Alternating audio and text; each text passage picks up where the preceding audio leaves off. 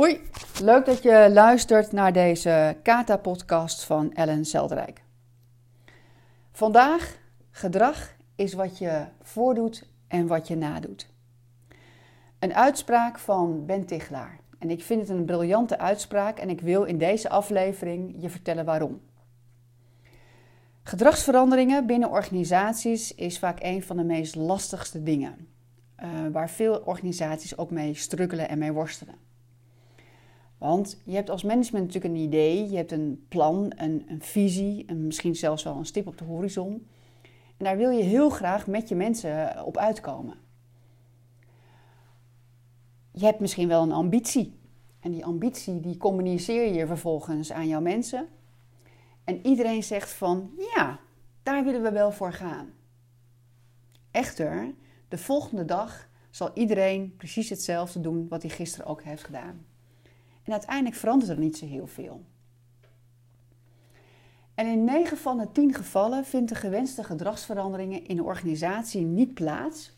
En is het voor het management echt een frustratie om uh, het gedrag uh, of de organisatieverandering om te buigen naar gedrag. Maar 75% van het succes hangt wel af van het gedrag van medewerkers. Dus het is wel een hele belangrijke factor wil je uiteindelijk uh, in staat zijn om je ambities te realiseren. En wat gebeurt er nou in de praktijk? Uh, managers, teamleiders, die brengen heel enthousiast hun boodschap naar voren. Ze geven een mooie presentatie uh, en uh, iedereen raakt enthousiast. Maar na verloop van tijd, na een paar weken, ehm, begint eigenlijk het enthousiasme een beetje weg te raken. En wat gebeurt er dan? Een teamleider die gaat sjorren, die gaat duwen, die gaat trekken. Om uiteindelijk maar die mensen mee te krijgen in datgene van wat je wil bereiken. Maar er gebeurt niks. Dus je gaat sturen op iets wat mensen niet begrijpen. Uh, omdat ze eigenlijk niet begrijpen wat er precies van ze gevraagd wordt in hun gedrag. Omdat het ook niet echt heel erg duidelijk is uitgelegd uiteindelijk.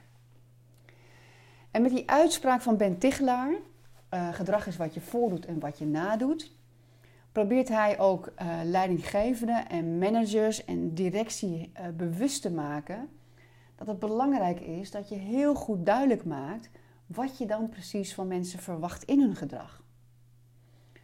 Want een klantgerichte en innoverende dienstverlening leveren, dat klinkt enorm interessant, maar wat betekent dat dat concreet voor die medewerker? Doet hij dat dan al niet? Of moet het dan anders daarin? En wat in de, de lezing die uh, Ben Tichelaar vertelde, en wat ik ook een heel leuk voorbeeld uh, uh, vond, is dat hij stond voor een groep accountants. En een van de accountants zei van, ja, wij hebben een visie en wij willen van uren naar oplossingen. Oh, dat klinkt natuurlijk hartstikke logisch. Maar toen vroeg Ben Tichelaar van, ja, maar wat betekent dat dan wat jij vraagt van je mensen? Nou ja, zei die accountant, dat lijkt me inderdaad toch logisch. Ik, willen moeten gewoon van uren naar oplossingen. Ja, uh, dat is mooi. Maar wat betekent dat dan in het gedrag van medewerkers, wat het anders gaat worden? Nou, en die vraag, dat was een hele moeilijke vraag om te beantwoorden. Want eigenlijk wist hij het antwoord ook helemaal niet. Ja, wat vraag ik dan echt werkelijk van mijn medewerkers in hun gedrag, wat het dan anders moet worden? Want wat is dan het verschil tussen uren en oplossingen? Nou, dat vond ik een heel mooi voorbeeld over van als je dus iets wilt en je hebt niet helder gemaakt wat je dan precies in het gedrag van medewerkers vraagt, er dus ook helemaal niks gebeurt. Je moet het dus inzichtelijk maken. Nou, en wat ik nou zo mooi vind, is dat ik uh, zelf, zoals jullie weten, werk met de verbeterkata. En de verbeterkata die, is dus, die geeft daar dus een hele mooie invulling in. Uh, want uh, binnen de verbeterkata wordt er gewerkt met doeltoestanden in plaats van met doelen. En een doeltoestand is dus eigenlijk iets wat je moet kunnen. Een manier van werken of een handelingen die je moet uh, beheersen om uiteindelijk tot je doel te komen. Nou, even een voorbeeld, heel praktisch voorbeeld hoe het dan zou kunnen werken als je bijvoorbeeld uh, gitaar gaat leren spelen. Je wil op een gitaar wil je mooie muziek maken. Je wil melodieën maken. Maar om dat te kunnen, zal ik eerst iets anders moeten doen. Dus ik moet dan leren en ik moet vaardig worden, of wel, ik moet heel goed in staat zijn om allerlei akkoorden te kunnen spelen.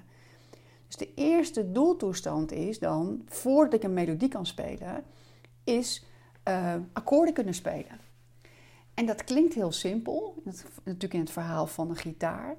Maar als je dat nou vertaalt naar een organisatie en je zegt van ik wil een klantgerichte uh, dienstverlener zijn, wat moeten zij dan als eerste kunnen om dat klantgerichte heel goed te kunnen beheersen? Om dat te kunnen, te kunnen toepassen, zodat het ook zichtbaar wordt.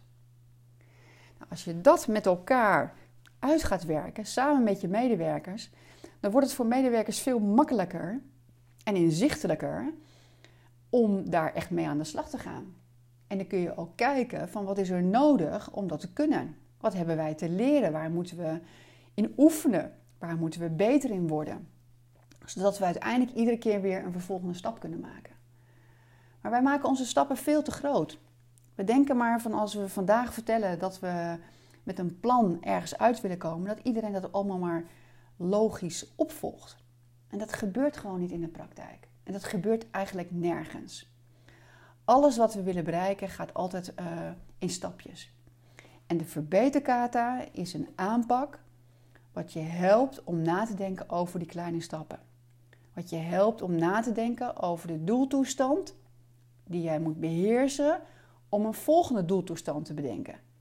Dus niet 20 doeltoestanden van tevoren te bedenken. Daar zijn we namelijk ook altijd heel goed in. Om 20 acties van tevoren te gaan bedenken. Maar er komt er meestal niet zo heel veel van terecht. Dus het gaat erom is dat je nadenkt, wat is mijn eerste doeltoestand? En als ik die heb gerealiseerd, wat wordt dan de volgende? En wat wordt dan de volgende? En doeltoestanden zijn dus klein. Iets wat je kunt bereiken in maximaal drie maanden. Maar soms zelfs wel in een dag. Want dan hou je er vervolgens de beweging in en dan wordt het ook leuk. Want als ik namelijk iets heb bereikt in een doeltoestand, dan kan ik dat ook weer vieren. En dan kan ik kijken, oh ja, dan worden we enthousiast, want dan krijgen we ook een stukje motivatie door.